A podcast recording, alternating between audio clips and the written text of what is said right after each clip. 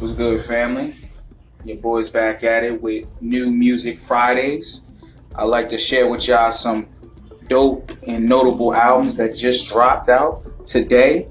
The first one is by a group called Kings Kaleidoscope. The name of their new album they just dropped is called The Between Beauty. Next up is No Malice, Let the Dead Bury the Dead. Reconcile, he dropped his new joint, Streets Don't Love You. Jafia Life with a new banger. Welcome to Hartville. And Tasha Cobbs Leonard, Heart, Passion, and Pursuit. These albums, definitely something y'all need to go check out and peep.